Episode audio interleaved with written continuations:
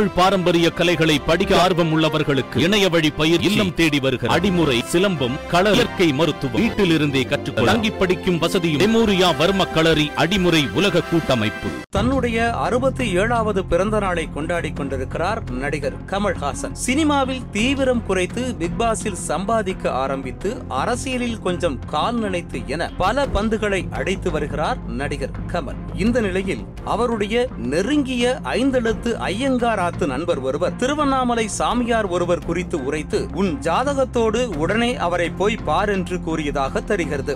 ஜாதகத்தில் நம்பிக்கை இல்லை என்றாலும் சில தினங்களுக்கு முன்பாக சாமியாரை சந்தித்திருக்கிறார் கமல். கமலின் ஜாதகத்தை பார்த்த அவர், முதலமைச்சர் பதவி ராசி நிச்சயம் உனக்கு இருக்கிறது, அதற்கு நீ இன்னும் பதினாறு வருடங்கள் காத்திருக்க வேண்டும் என்று கூறியதாக தகவல்கள் கசிந்திருக்கின்றன.